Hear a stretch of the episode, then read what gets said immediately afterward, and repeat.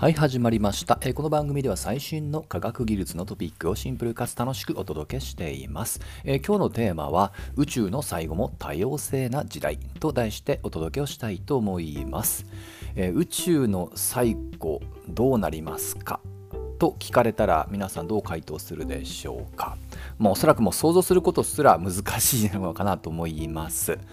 で、えー最近出た新書でまさにこの宇宙の終焉について、えーね、さまざまな、ま、パターンをね紹介した本が出ていてでそれをね解説する、えー現代ビジネスのあのホームページでね、え今回その最終回がねアップされていたのでちょっとねこの、まあ、主に新書の紹介になりますけど、えお話をしていきたいと思っていますと。はいえー、とですね、あのもちろんね、えー興味持った方は新書読んでいただきたいので、えー本当にこれはおすすめな本、めちゃくちゃあの知的好奇心湧きます。はい。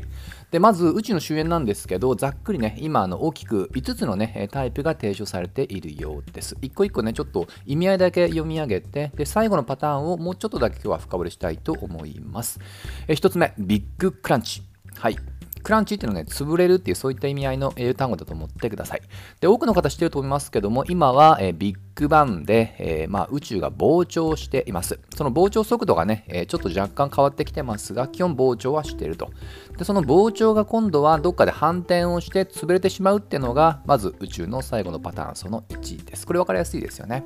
まあ、どう反転するのかっていうロジックはね、ちょっと私もあまり細かくは知りませんが、一応可能性としては、えー宇宙のね、密度ってものがね、一応計測して、それがね、今後どうなるか。さっき触れた通り、膨張速度、過去変わっていますので、それが今度は潰れるっていうふうに、何がしかの理由で変わることは否定はできないということですね。はい。で、2つ目なんですが、えー熱的死。熱っていうのはフィーバーの熱ですね。熱的死。えーまあ、熱によって死ぬみたいな、ちょっと若干誤解を招きそうな言葉ですが、これはむしろ逆で、まあ、エネルギー、まあ、熱といいますかね、エネルギーを出し尽くして、ま、空っぽになって、そのまま、ま、空虚な状態になってしまうっていうことです。よくあの物理の言葉でエントロピーっていう言葉があります。無秩序さを表す表現ですよね。例えば、部屋掃除しなかったらね、どんどん汚くなりますよね。あれも、えーまあ、無秩序と言いますかね、乱雑になっていく。これ実はエントロピーが高くなったっていうことを物理的には表現します。で、今話をしているのは、エントロピーがね、もう最高潮に達するってことですね。何もかも、例えば太陽もね、えー、大体あと50億年だったらもうエネルギー出し尽くして空虚になっていきますが、もっともっと時間軸を広げていくと、すべてのものがね、えー恒星を中心としてエネルギーを出し尽くして空っぽな状態になってしまうと。はい。えー3番目、ビッグリップです。はい。まあ、リップっていうのはね、えーまあ、引き裂くっていう英単語ですね。で、今度はあのビッグクランチの真逆だと思ってください。今度は膨張速度は今度は逆に速くなっていって、えーバラバラにね、引き裂かれるっていうね、結構残酷なイメージですね。はい。というのが3つ目です。4番目が、えー真空崩壊。これちょっと後でね、分かりにくいので補足し、あ今ちょっとそのまま補足しますね。宇宙法則の安定性が崩れて、バンプズが崩壊していくっていうのは、ちょっとまあ一応、あの定義なんですが、まあ、そもそもこの真空崩壊っていう言葉がね、ちょっと SF チックすぎてピンとこないと思います。で、基本的に今の宇宙の始まりにはいくつか仮説があるうちで、比較的有望視されているのが、真空の揺らぎから誕生したっていう説なんですね。で、この揺らぎによって、えーまあ、あの我々の宇宙法則そして今我々が日常的に見ている物質の種がまあ生まれたとされていますがそこには当然メカニズムといいますかプロセスがあるわけですね。はい、でこのプロセスっていうものがあって、えーまあ、今我々の宇宙が生まれたっていう仮説なんですがまあこれ別に1回ポッキーで終わりっていうねあの理由は全くないわけでなんならそれこそ何回起こってもいいわけですと。つまりこの仮説っていうのは新しい真空の揺らぎが起こって今の我々の真空の揺らぎでできたこの宇宙を、えーまあ、あの安定性といいますかねあの別の法則別の物質を持ち込むことによって、まあ、崩壊させてしまうっていうねそういったイメージだと思ってください。ちょっとこれはねあえてふわっとあの、まあ、丸めてあの表現しましたがちょっとこれを深掘ると長くなるので、えー今日の本題の次に行きます、まあ、物理法則がね崩れるみたいなイメージで思ってください。最後が、えー今日の本題のビッグバウンスです。 bounce っていうのはね、 bound ね、言葉の英単語で、えー、まあ、あのリバウンドっていう言葉の方が分かりやすいかもしれませんね。これは実は、えー、さっきね、今日2つ話をしたビッグリップ、ビッグクランチのね、ちょうどまあ、あの合いの子みたいな形で、えー、一旦縮んでまた広がるというね、縮んで広がる、縮んで広がる。なので、まあ、 bounce っていうね、跳ね返るっていう意味だと思ってください。で、これについては、あのまあ、以前からあるのはありますが、今回、その連載の中で触れていたのが、まあ、ちょっとね、あの、行々しい言葉なんですけど、エキピロティック宇宙論っていうね、一つの、まあ、モデルといいますか考え方があります。全く覚えなくていいです。これはエキピロティック自体は、確かあの古代のね、あの火とかそういったものをね、あの意味する何語だったかな、まあ、いずれにしてもあの英単語ですと。はい。で、これも一応、まあ、ウィキにもね、一応載ってましたので、一応正式な言葉ですね。で、このあのビッグバウンスのちょっとまずイメージだけ簡単に触れておくと、ここであの以前ね、このあのシリーズでも紹介したブレーンワールドっていうのが登場します。ちょっとね、これ覚えてる方、まあ、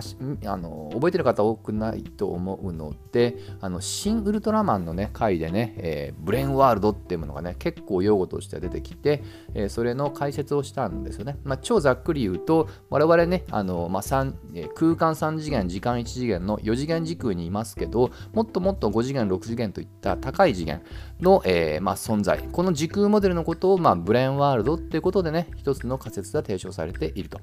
で、このブレーンワールドをね、例えば一つの手だと思ってください。はい、ちょっと今日はもうイメージ優先でいきますね。えー、これ、ブレーンワールド別に一つじゃなくても全く問題ないので、えー、2つあると思ってください。つまり2つの手、両手がありますと。そしてそれが拍手をする。1回じゃなくて何回も拍手するイメージ。これがビッグバウンスだと思ってください。はい、イメージ湧きましたかね？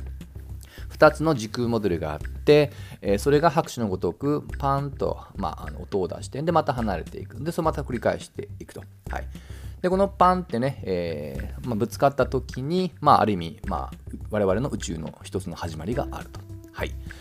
で実はこの言葉はねあの以前からありはあってで、えー、これちょっとあのくくったあの分類の名前で言うと、サイクリック宇宙モデルっていうものがあります。サイクリック。まあ、要は何回も何回も繰り返しますよっていうね、リサイクル型の宇宙モデルっていう方が砕けて分かりやすいかもしれませんね。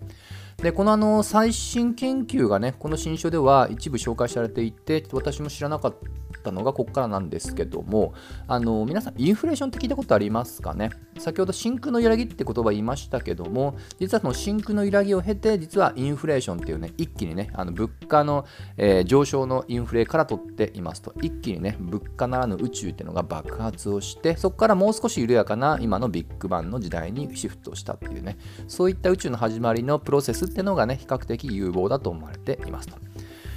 で、このサイクリック宇宙モデルの最新研究の中では、このある程度ね、有効と思われていたインフレーションというのは決して必須ではないようです。はい。じゃあ、このインフレーションにね、相当する、もちろんね、理由があってインフレーションというのは導入されまして、その一つがあまりにも宇宙は平坦であると。ビッグバンだけだと説明つかんと。ということで、ビッグバンよりもはるかに急激に膨張したインフレーションっていうプロセスが必須だっていうね。まあ、いくつかありますが、そのうちの一つが今の話なんですね。これ宇宙の平坦性問題と言われます。